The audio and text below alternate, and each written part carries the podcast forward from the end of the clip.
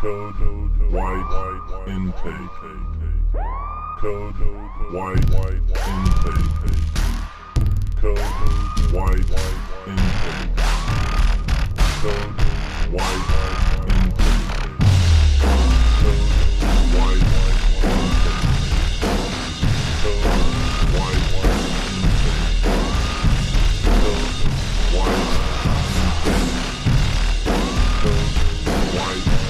So um, we're in a location. We're on location uh, doing this episode, and it's really hot, and there's no air conditioning. And as the temperature rises, I will let you know whether Jody and I continue to get more agitated or more sensual. That's, yeah, I guess that's a toss up. Yeah, and uh, my feeling is that I want it to be both. I, I want sensual agitation. no, that's not going to happen. And since we're already uncomfortable, um, what's your favorite Philip Anselmo project?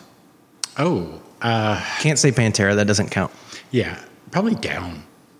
I can't meet you there. I mean, I like down. Well, I know because you're a hippie, and like if if anyone's ever heard of the band that you listen to, you're like, "Pfft, fuck, I'm done with them. Superjoint ritual. Yeah, I'm not. I'm not against Superjoint. That was I didn't listen to enough of it probably, but March of the Saint, down. Oh, on March the Saints, on that third down record? yeah, uh, That down record was a perfect Phil Anselmo-ism over Yeah. the under. Yeah, I, mean that album, as far as just metal or rock is concerned, is It was his first sobriety record. yeah, it's That- that one- that record hit so hard. I think it came out in like 2008 or something. Yeah, It was good. I really, really liked so it. good.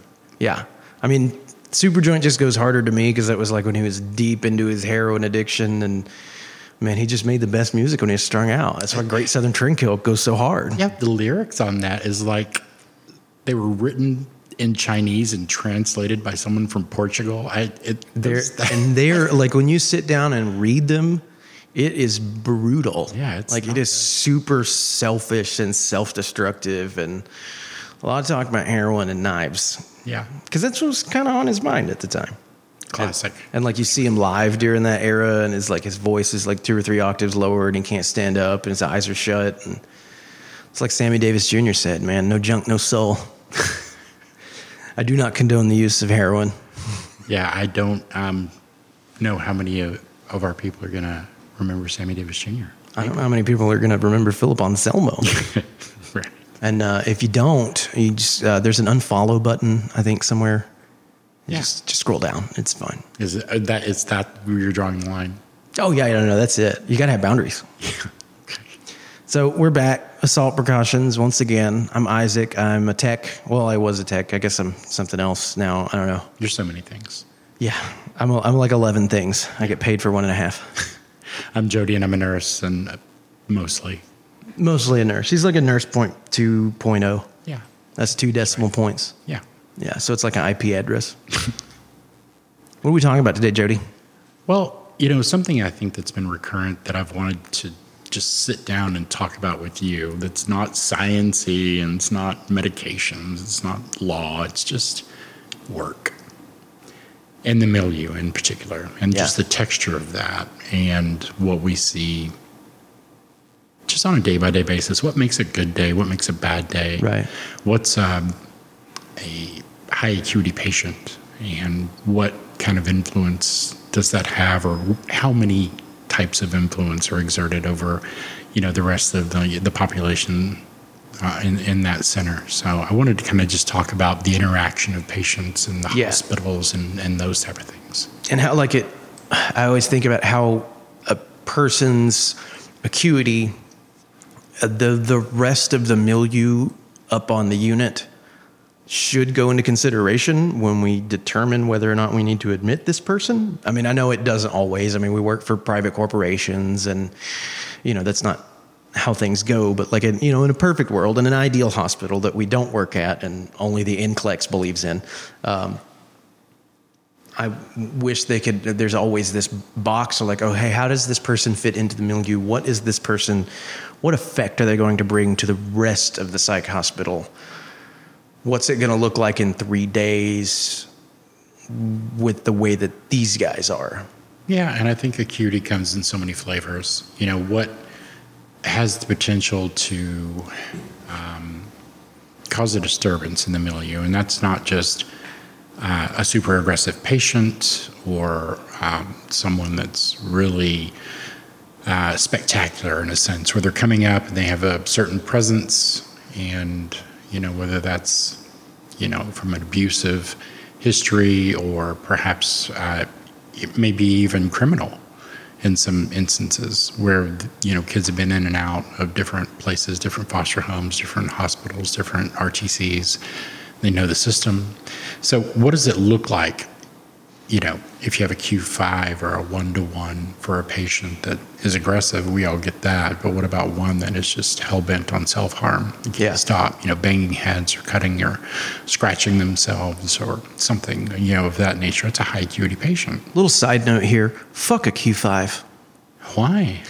I mean, Why are you so against just just order the fucking one to one. That's too much. Okay, so here's here's why, and um, I've got 20 kids, and I'm the one tech on the unit. God forbid, that's a terrible ratio. But just just saying, I got 20 kids, and one of them is a Q5. Yeah. and he's in room one, and I have to do a round for rooms one to 10, 20 heads. He's my Q5, so I do room one first, and then I have four minutes to do 19 other Q15s. And by the time 19 Q15s are completed, five minutes have elapsed, and I'm back to the first kid. True.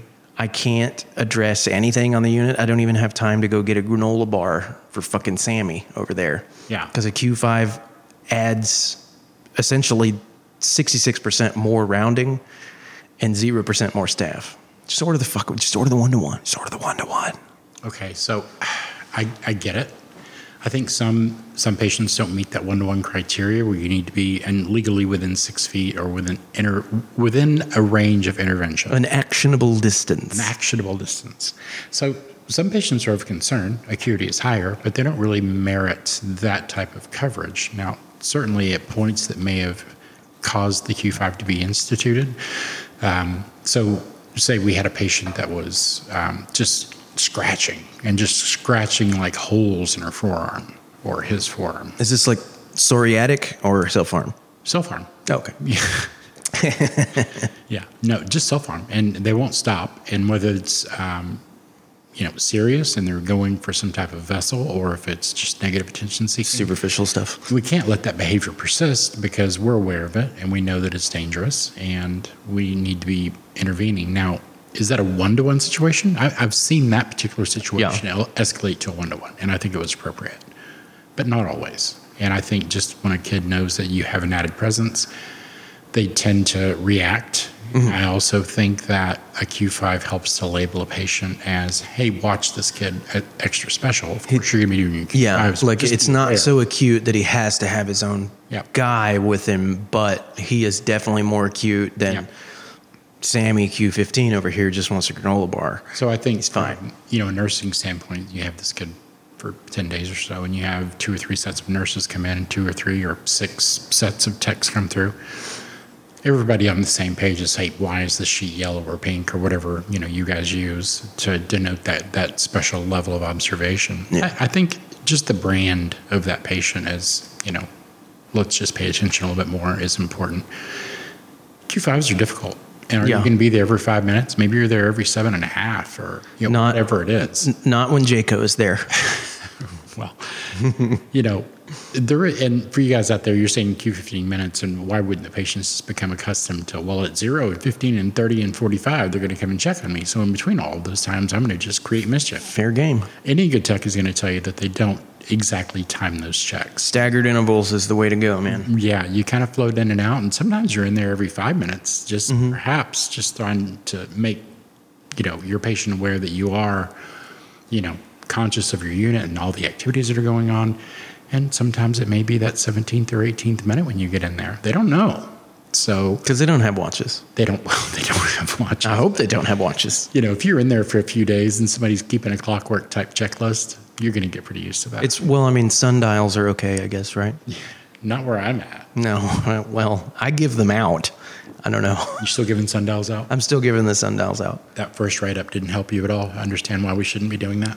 Uh, it's, well, I have some uh, conscientious objections to that. And uh, I'm displaying Well, that just in. file the paperwork, sir. Yeah, just- we'll look at it. I'm still going to give them out Okay. to my to my last day, and then when they when they drag me from the building, I'm going to be leaving a trail of them as I throw them from my scrubs. Yeah, we're probably gonna not. You know, when we're we're we call you in and we're talking to you and stuff. Y'all are going to catch me in the parking lot, so I can't get in. Yeah, we're gonna be packing your desk while you're in there in that meeting. Oh man, you guys we're are going to keeping all the fucking sundials. God, just just bring my Batman poster out. Specifically, not the Batman poster. And I don't think we need to talk about that anymore. We've already covered that. I don't want to talk about it anymore. Good, good, good, good. Anyway, so the milieu, and uh, you know, we get used to saying that word, but not everybody uses that word. What does milieu mean? Uh, well, a milieu is the environment. It's the patients that were are within it. It's I thought it was like a crepe, the like with the sour cream and the butter and the. no, that's not a milieu. Oh, that's a crepe Suzette. You're right. right. But it's not just patients. It's uh, caregivers. It's it's the activities. It's everything involved that create that environment, that therapeutic environment for a patient. It's the general vibe of the place, yeah, which can turn on a dime. Yeah, and I think that's where we're at today, talking about patients that get introduced into what you may consider on Monday a fairly stable unit, and by Wednesday, you know, uh, no time to explain, grab a cactus.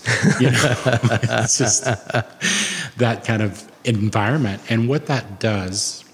Um, and we're not talking about isolating out that patient that's creating that type of disturbance. We're talking about everyone. What happens to that patient, and um, you know what what behavior warrants uh, uh, physical restraint and perhaps even medication. And I think after doing just so many of those, what it looks like to other patients, especially patients that have that type of abuse history Yeah. um, or sexual abuse history of any type, um, what that means to even just witness it.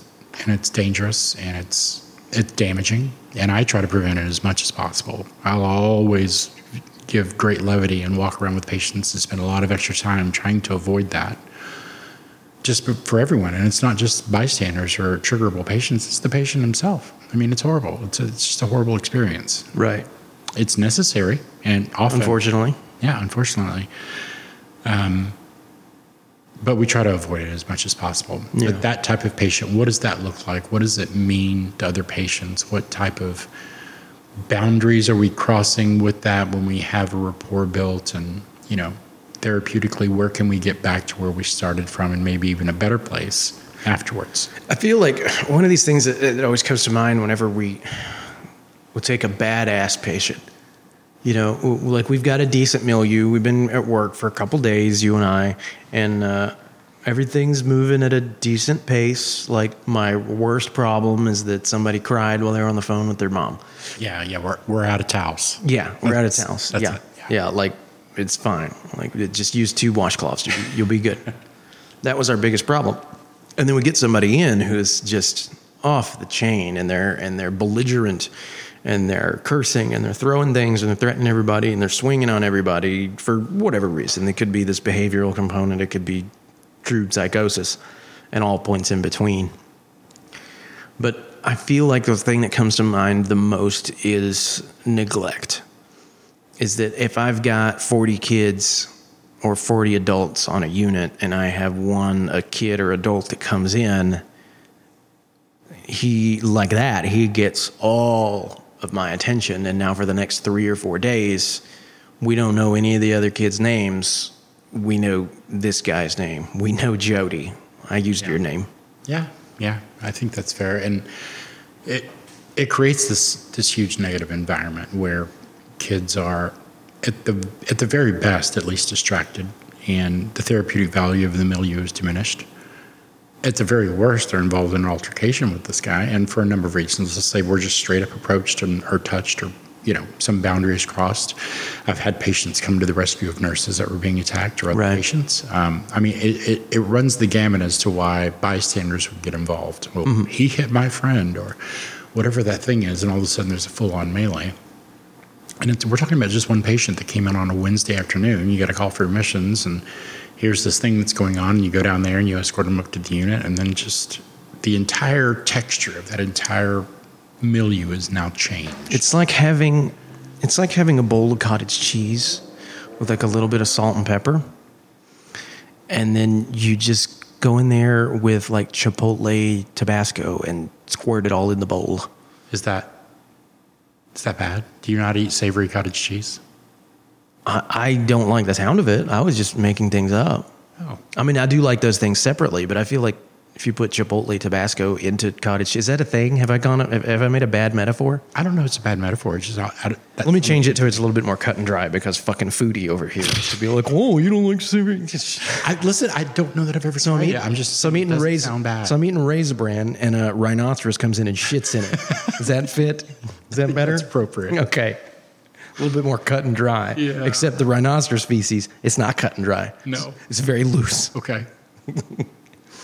So the rhinos come in and shit it, and, and like even if you have a like a ten gallon bowl of raisin bran, You know, you're just being ridiculous. I have a ten gallon bowl home. Okay. I don't like raisin bran. Fuck raisins. They're humiliated grapes. Anyway, they are. I mean, come on, the poor guys. It's, it's just like it's like fruit jerky. Get out of my face. So how uh, like you even the tiniest bit of rhino loose stool goes into my raisin bran, the whole raisin bran experience is ruined. Like you want to try and eat around it. Are you following me on the metaphor? Am I I'm not. Yeah, I'm not eating around it, and I think the metaphor that you're drawing is smart because now the entire bowl is, for all effect, even though it's ten gallons apparently, Yes. is fouled. How many boxes is that? I I don't know. I, it's a lot. Yeah. I have to get my conversion chart out. it's a raisin bran converter. Yeah, no, I left it at work. But that's what that's what happens, and you go from a milieu that is uh, you have patients that are you know able to engage in cooperative play. The therapy groups are very positive. There's a lot of input, uh, and even with the ones even with the ones that are like not you know great with input and participation that you get the parallel participation off to the side too with like your spectrum kids and stuff yeah, and then you have you know rhino rhino feces. yeah. And now you're now everyone needs their anxiety PRN that that you know that afternoon and they're on edge. Staff and included. and they're they're quiet in group because now our guy that actually went to group today, even though you probably didn't want him to go to group, now he wants to go to group. yeah Now he's disruptive and he's intimidating and he's doing all those things. And the kids that were participating this morning now in the afternoon group are not. yeah because none of us wants to go to group because rhino feces is going to go to group And change his name. That's so bad. i like this Let's call it Rhino. Yeah. Rhino is going to go to group and and rhino everywhere and now i'm not interested in going to group so my programming has stopped too. So now you you, you know at, at the cost of this kid has no intention of programming a group. He just goes in there to rhino everywhere. Yeah. now you've lost two kids out of group because the other one who was participating for days and was getting somewhere and making progress is like what's the point of going to group? I can't go in there because it's all about rhino because he's throwing chairs and putting a finger in his butt Yeah, and you'll see patients now requesting discharge because now they're nervous or they're afraid or they're just full of anxiety. And, and I mean, we, it cannot be argued that at that point during their admission, they may be worse at that point in that moment than when they entered. Right. Because this is not something that, that, you know we, we tell the guys that you know you, you're getting a break from what you've got going at home with the family dynamic and school or work or what have you, but then you come here and there's a rhino here like you don't even have that at home. So like at this point they're starting to wonder was home a better environment than this psychiatric hospital because Yeah. I've got a rhino here I don't have this guy at home. Yeah. And, you know, maybe it's not even rhino. Maybe it's, um, maybe it's a different patient. Maybe it's a pseudo seizure patient. Oh, that's always fun. So there, there, there is that type of patient we see from time to time that has a pattern of seizure-like behavior. There's, they're absolutely negative on any uh, scans they have. Yeah. They run the um, the EEGs negative, Negative. no activity, they even 72 hour. And I'm not Yeah, the saying it doesn't happen. ambulatory. Yeah. But what I'm saying is that I've been witness to several seizure interventions and, and led them. And I know what it looks like. Yeah. And there's a classic thing called a sternal rub, which if I even for a moment begin to suspect, I'll apply, and it's very uncomfortable. And if you're conscious at all, you're going to react. And I've never- ask me to stop doing that. I don't think I've ever had one. Oh, come here. Oh shit. Come here. Come here. Let's do it. Okay, now this is going to suck. Are you ready? Yeah? I did not like that. No, it sucks. That was that was largely simple. uncomfortable. And, and so, really, what that meas- it does is it's a measure of conscious. So in a true seizure, true, you know, epilepticus, that patient's not going to be able to respond. You know, pulse, we're going to have the Dinamap on them. We're going to see a pulse 120 plus. Pressure is going to be crazy. Oxygenation is going to go down because their, you know, their O2 levels decreasing because they're hyperventilating. They're doing all those things. You're going to go stone hard rigid in muscle groups that are hard to activate. Mm. You'll, you'll you'll know it when you see it. Their sacrum is completely contracted. Yeah, you'll know when you should call and get the order for the Ativan. Yeah. You know, there's a protocol for all that, and some of it's standing and some of it isn't. Depends on whether or not we know the patient. But that's also when we have a patient like that that does the seizure activity and falls down, and every time they're reacting to the sternal rub, and their vitals are completely stable. It's it's it's a pattern of behavior, really, is what that is. Yeah. Like, what And are we trying to avoid here, Right. buddy? Yeah, they they do it um, for a number of reasons, and I've had a, you know several patients to do it, and they all kind of fill into the same flavor, but you can't neglect it. You have to address it each and every time, and you have to come out and you have to record the vitals, and you have to, to be Yeah. prepared to do the time ins and the timeouts and the intervention and everything, and you have to clear the room. That's also a high acuity patient because she's taking a lot of time and a lot of Yeah. attention, and it's it's causing a disruption in the milieu. So that's just another breed of a high acuity patient that doesn't have any special level of observation, just Right. 15 like everyone else. Yeah. And then seizure precaution is marked because, Yep. you know, technically we don't have a positive or negative EEG in the house. There's never been a diagnosis on the girl, the people that I've seen. You know, you just don't have an active diagnosis of that, and you talk to the family, and they're like, "Well, they, she does that sometimes." Like, yeah, Well- I mean, I understand, but Because absence of evidence is an evidence of absence. Uh, we Correct. mark seizure precaution. right. I mean, so yeah, the you know the fall precautions, the slippy socks, and all the all that daily Edmondson, all those things come in, and it, because it's just it's on the record. Here's this patient that's having this this type of activity. You have to monitor it. You have to intervene. You have to document everything. These episodes. But it's not. It's in the end not a seizure. I mean, that's just as simply as I can say it. It's just not seizure activity. It's Right. legitimate. You know, And that can change the whole thing because then, you know, this, this patient does this seven or eight times in a day. How much time is that taken? Yeah. Three, four hours Yeah, no, of I've all of your attention? that have popped more than once. And, Yeah. you know, And then the other kids are just sitting around waiting on you to be done, and and you're kind of sending them the message that this sort of uh, hypochondriacal behavior is a good way to get attention. So you you know you kind of see these behaviors uh, become viral. Yeah, have you seen that too? Yeah. Or like um, you'll see, and it's especially popular in the teenage girl uh, population. Like nowadays, and I feel old when I say that, but I am old. you are old. I have some gray in my beard. It's fine. It could be mold. Gross. From all the savory, Savory cottage cheese. savory cottage cheese. Stick.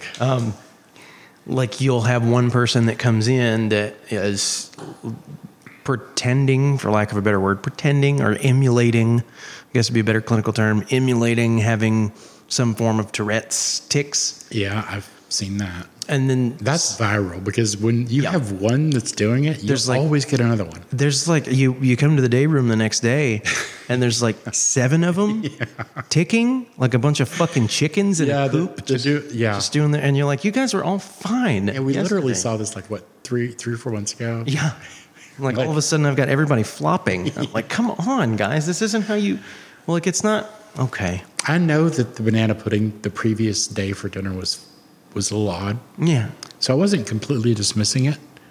But I, after further investigation, it ends up that was just a viral kind of negative tension. banana pudding shouldn't be that tangy It was super tangy. i don't know what i don't know what happened like if you got the banana pudding mix and the pineapple pudding mix and i mean i realize the powder looks the same I don't know. Listen, I ate two of them.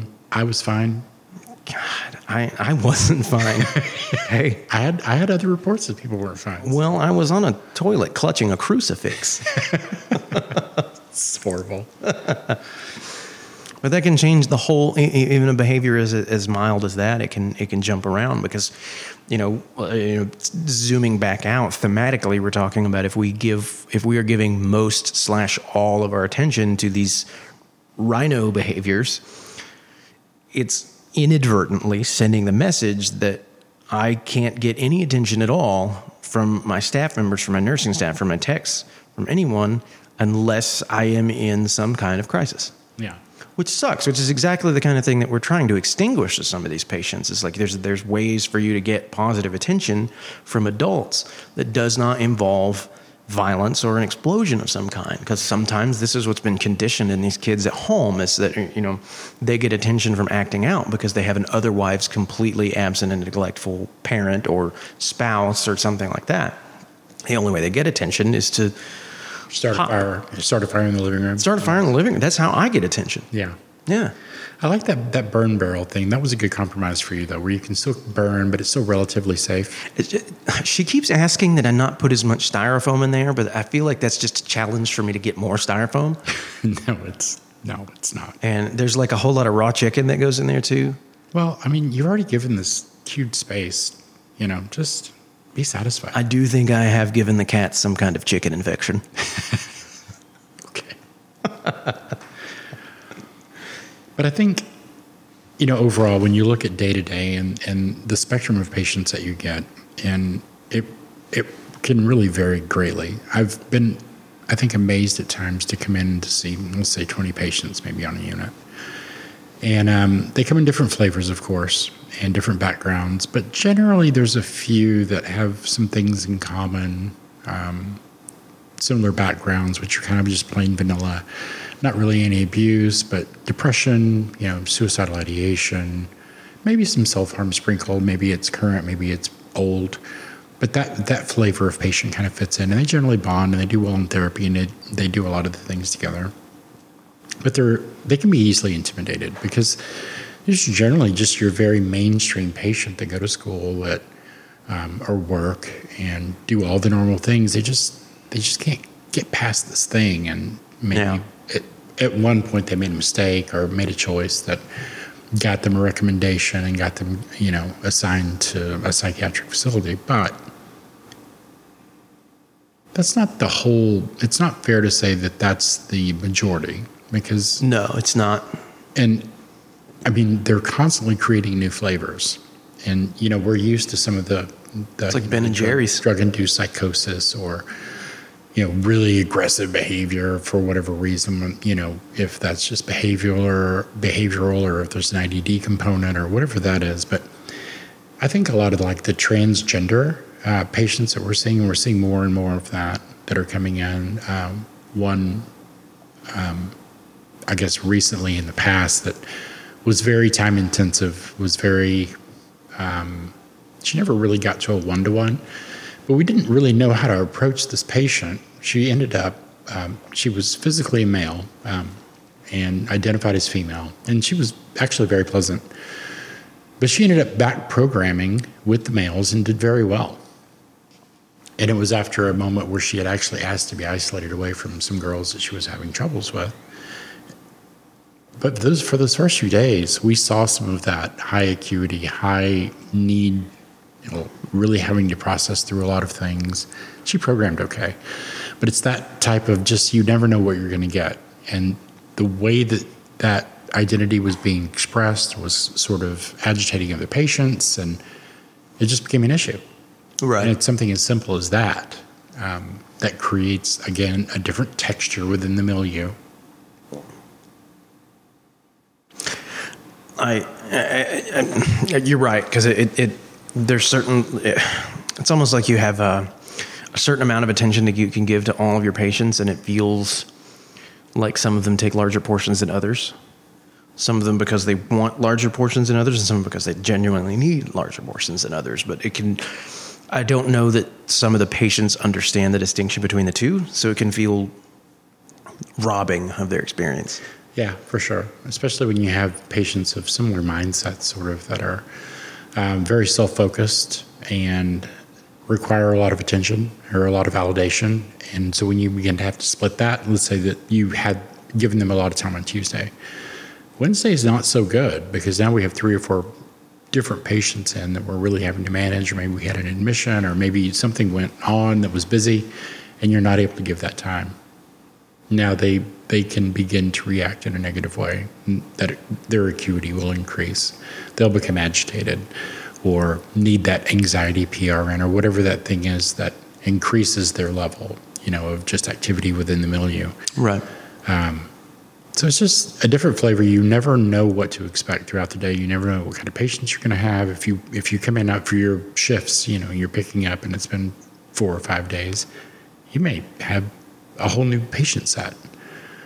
And learning everyone and figuring out their thing and going through charts and having conversations and you know depending upon where they're at, if they're low maintenance or if they're high maintenance, you know it coming in, um, you begin to kind of just unpeel this onion of your shift and look at everyone and try to figure everything out for everyone. And it's difficult sometimes.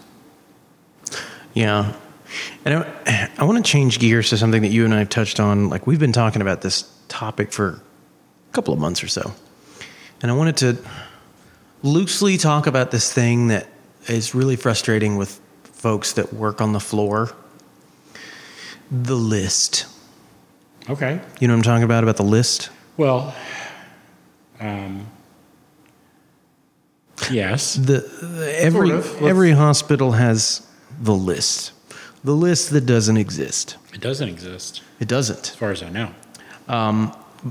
Every hospital has that list that definitely doesn't exist. And no, we don't keep that sort of thing because it would be against the law.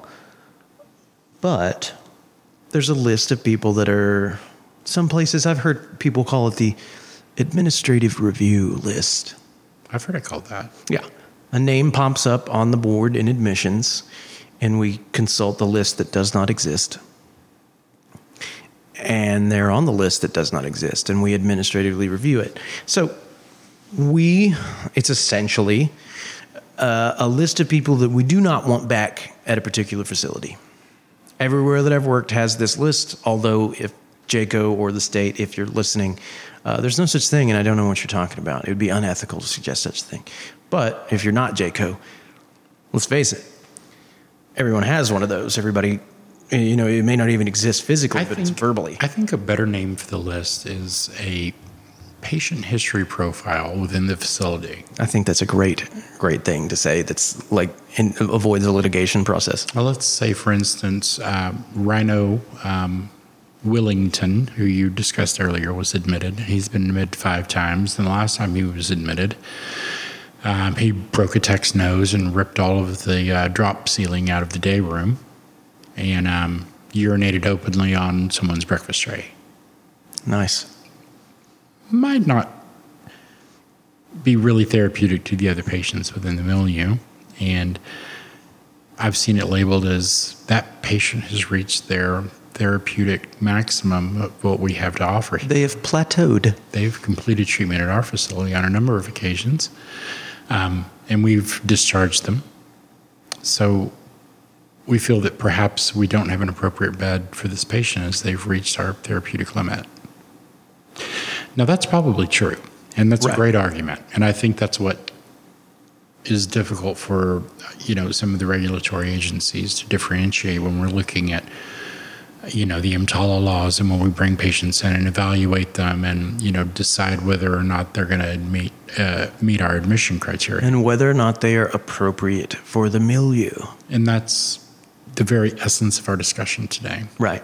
So sometimes you you get put into a situation where you don't really have an alternative except to at least admit this patient and get them fed and housed and uh, medicated and evaluated and all of the things because the situation that they're in sometimes is handcuffs or you know who knows it, it's never good it's Yeah. never a good thing we're never picking up people from six flags off the roller coasters you know it's never No, that. those guys are fine. Yeah.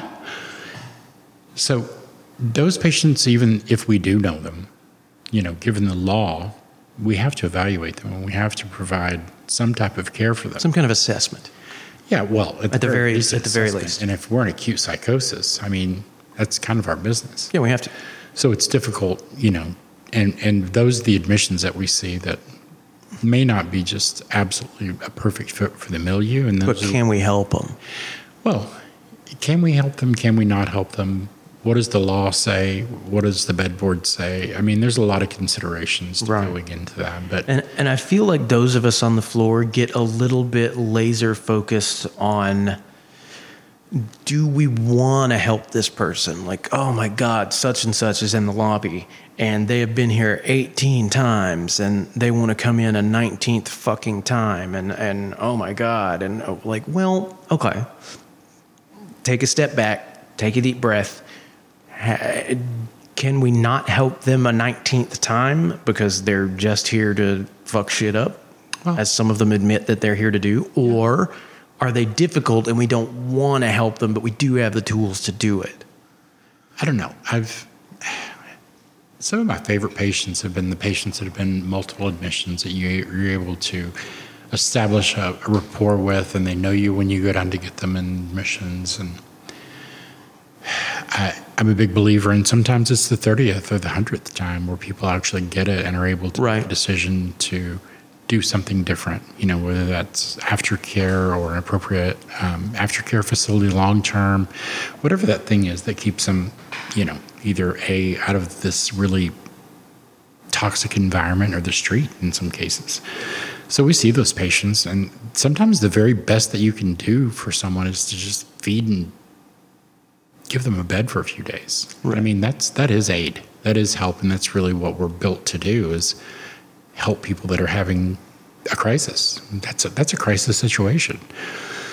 Is it sometimes go really sideways and create our beautiful Tuesday morning milieu into an absolute nightmare in the afternoon? Sometimes. It, it does. It just does. And that's just the nature of the business. Can we, when we're full and we have manageable patients and we don't have an appropriate bed, refer that patient out to a, a facility that is very similar, that offers the same level of care that that patient needs and has already been ordered for? Mm-hmm. Yeah, we can do that. Can we accept the patient and be working on a transfer from within, like a patient transfer MOT? Yeah, we could do that. Mm-hmm. And it all depends on really what the response is. Well, You know, Right. What, what are we getting from this patient? Are they fighting everyone? Are they breaking everything in sight? Am I one one to oneing the guy out of control? Is he not participating in group? Is he violent in the milieu? If the last seven times this person's been here, he's never once gone to group. He's refused all medications. The Yeah. the guardian or spouse or judge or parent has never once signed a medication consent, and the only thing they do is sexually assault other patients here and physically assault other patients here. What's the? I mean, what are we doing here? What's the point? My hands are tied. There's, there, I, I- I can't help this kid. Well, you know, we're just, I think we're a cog in a wheel of a system that's not really operating that well. Right. And we're on the same wheel where the, in some cases, for some of these patients, the criminal justice system is the foster care system, the mm-hmm. state. And about seven or eight other psychiatric hospitals that we keep wheeling through. They're on there. But, you know, I, you can't even blame the patient at this point because they're just making bad decisions. They're going to continue to make those bad decisions. Right. We know that. Mm-hmm. We already know that. And as much process as we can do with that patient. And, and I've had patients on that third or fourth or 10th admission come through and finally just, they get it. They're actually, and even if they're not going to fully follow through with everything, they, this time they went to get the prescriptions filled, or this time they went to that aftercare. Matter of fact, I actually saw it happen today. Really? True story. Fantastic. Um, this patient has been there more fucking days than I've been there. okay, like we're talking about bronze plaque on the. We already have the plaque made. It's almost uh, getting paid. We know. We know what your room is. It's fine. Yeah. yeah. Like he's uh, like he's gonna work there. It's fine. He knows the procedures better than some of the techs do. Uh, but this person finally started opening up and like breaking down and really digging into some of these issues. And it was the first time that any of us had ever seen this breakthrough happen out of this person. And I swear to you, I, it's his number of visits is in double digits. But it happened, and it happened today, and it's like it goes to show you, like you were saying, on the seventh or tenth or fifteenth visit, this could be the one. It, I mean, I know it, it gets exhausting because every time you see some of these people's names come across the board because they're on the MOT on the way or something like that, you're like, oh well, fuck. But you know, it does happen. It, it it's difficult at times. I'll tell you, kind of a here's here's a Jodyism, a core belief thing. But it is difficult to navigate sometimes, and I'll be honest. That things are going to happen not necessarily, I don't believe in fate or the way that they're supposed to happen, right? But you can never have been a negative influence on the process. In other words, you have this patient that's here for the 10th time. Are you going to diminish in some way the level that you approach or the care that you give this patient this time or next time or the 20th time? Because it's easy to do that.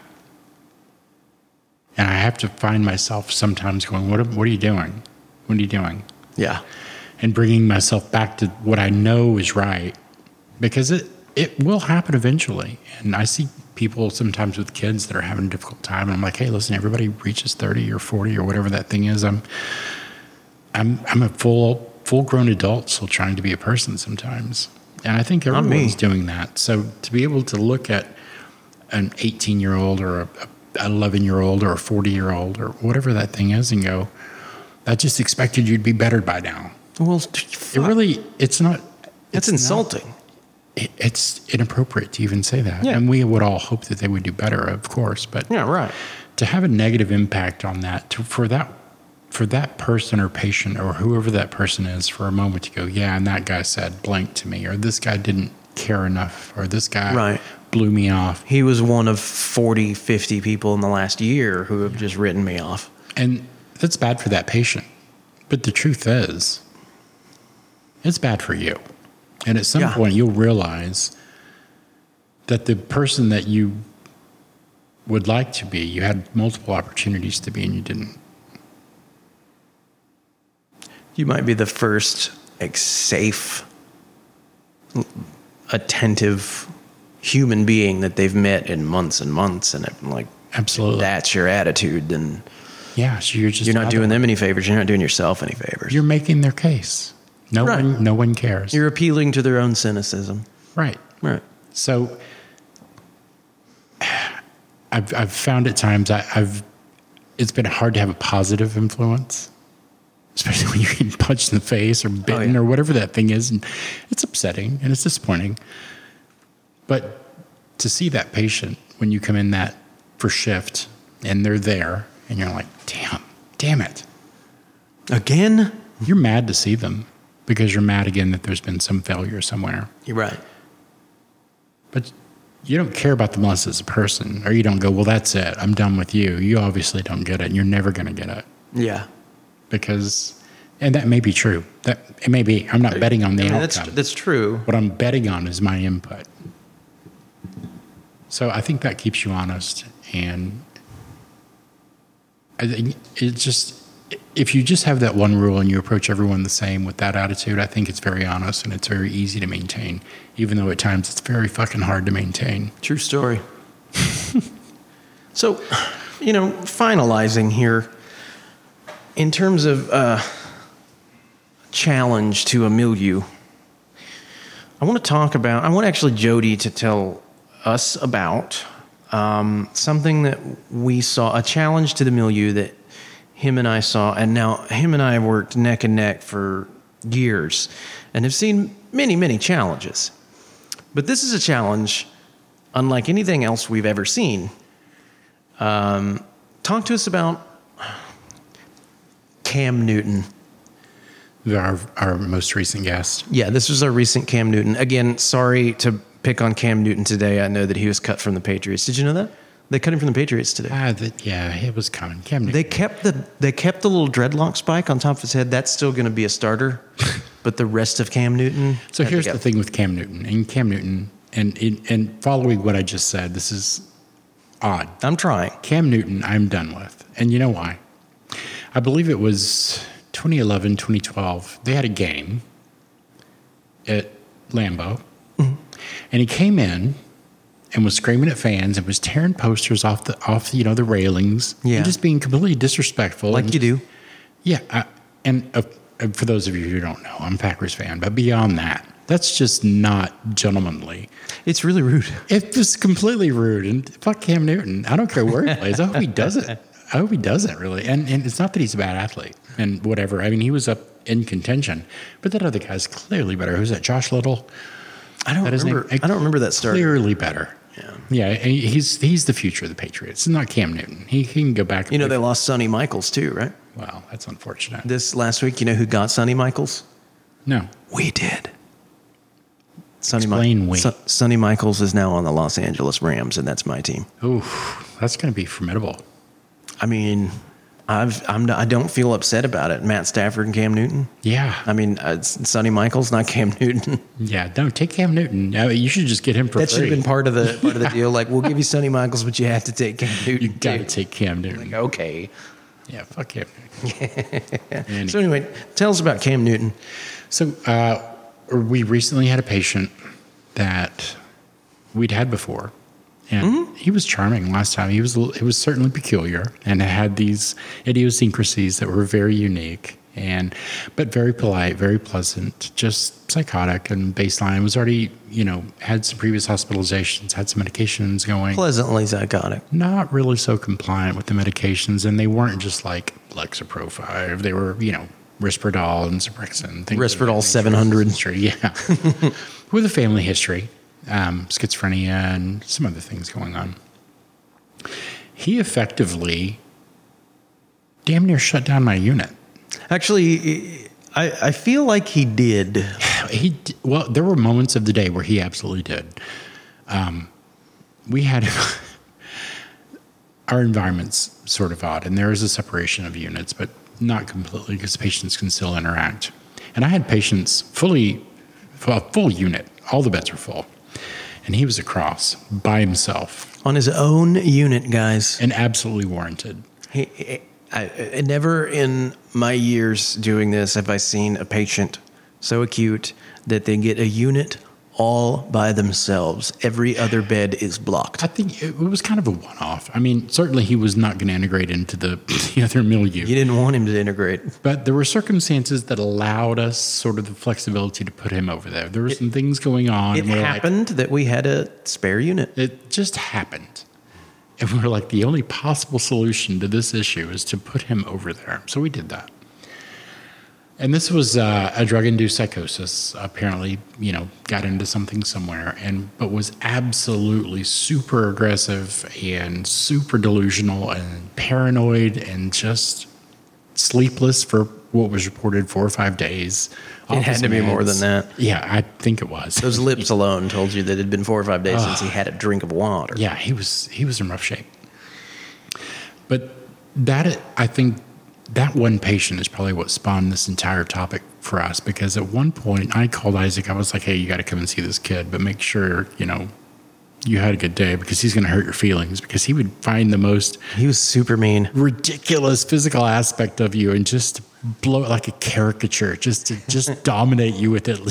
Like, you, you hurt my feelings a couple times. And I'm just like, tough. What did he so say? Clever what, with it. what was so rude that he oh. said to you? What was like the rudest thing? I think he said, you, you, and he would, so he would chain these insults together like, you fat ass, skinny ass, too shirt, small, too small shirt wearing, you know, not matching Nikes, dirty sock, fool. Just, it was ridiculous. And I'm like, at the end of it, I'm like, you know, he might be right about some of that. I don't know. It's just questioning myself. But he was very unique in his behavior and what he required to actually maintain him. He he was compliant with medications from day one, and he was taking them PO, and everything was fine. And I think after a couple of days, we finally got him to where he could sleep, and he started eating meals. And after that first day and a half, two days, he really wasn't threatening anymore. As he was just very odd and peculiar, and just still very psychotic. Couldn't give you crystal answers to any question. It was, I, it, it was like not only did he have a unit all to himself, but he was ordered to be a one to one, and it actually wasn't particularly safe for the one to one staff to even be on the unit with him. well, You had to be in the nurses' station. there And, was uh, and not only could you could you have to be in the nurses' station, we weren't actually allowed to have anybody on the working in the nurses' station on the side of the counter that faced the unit because he could reach you. Yeah, So we had to be on the opposite side, watching from afar. well, you know, and there was a, a period late in that afternoon where he was really taunting, and he was he was threatening, and I, I had to try to create some boundaries with him. So I went to the side of the nurse's station, and he got back and like he was going to run and jump over, and he would run and jump and put his hands up and elevate himself and put his face almost in my face, but not come over. He still he- had some boundaries. You know, he still had some boundaries, but he knew that I was not going to move. And I think he respected the, the idea that he didn't want to come over because he didn't want the consequences for coming over. Um, because it's dangerous back there. There's medications and, you know, sharps and all of those things. So you don't want him back there. But I remember him standing there and swinging for my face. And I'm not 100% sure he wasn't trying to hit me, I don't think he was 100% sure either. But I didn't move. And it freaked him out because, I mean, his I could feel his fist go by my nose. I just want to read a text message conversation aloud that Jody sent me from the floor. Oh boy, here it comes. And in quotation marks, no neck having dumbass glasses wearing, fat ass, skinny little home alone ass looking, probably got some devil ass shit tattoos on your fucking pregnant ass belly, bitch motherfucker. See, that's just hurtful. Jody, may I get you some juice? Because that's classic Jody. did say that.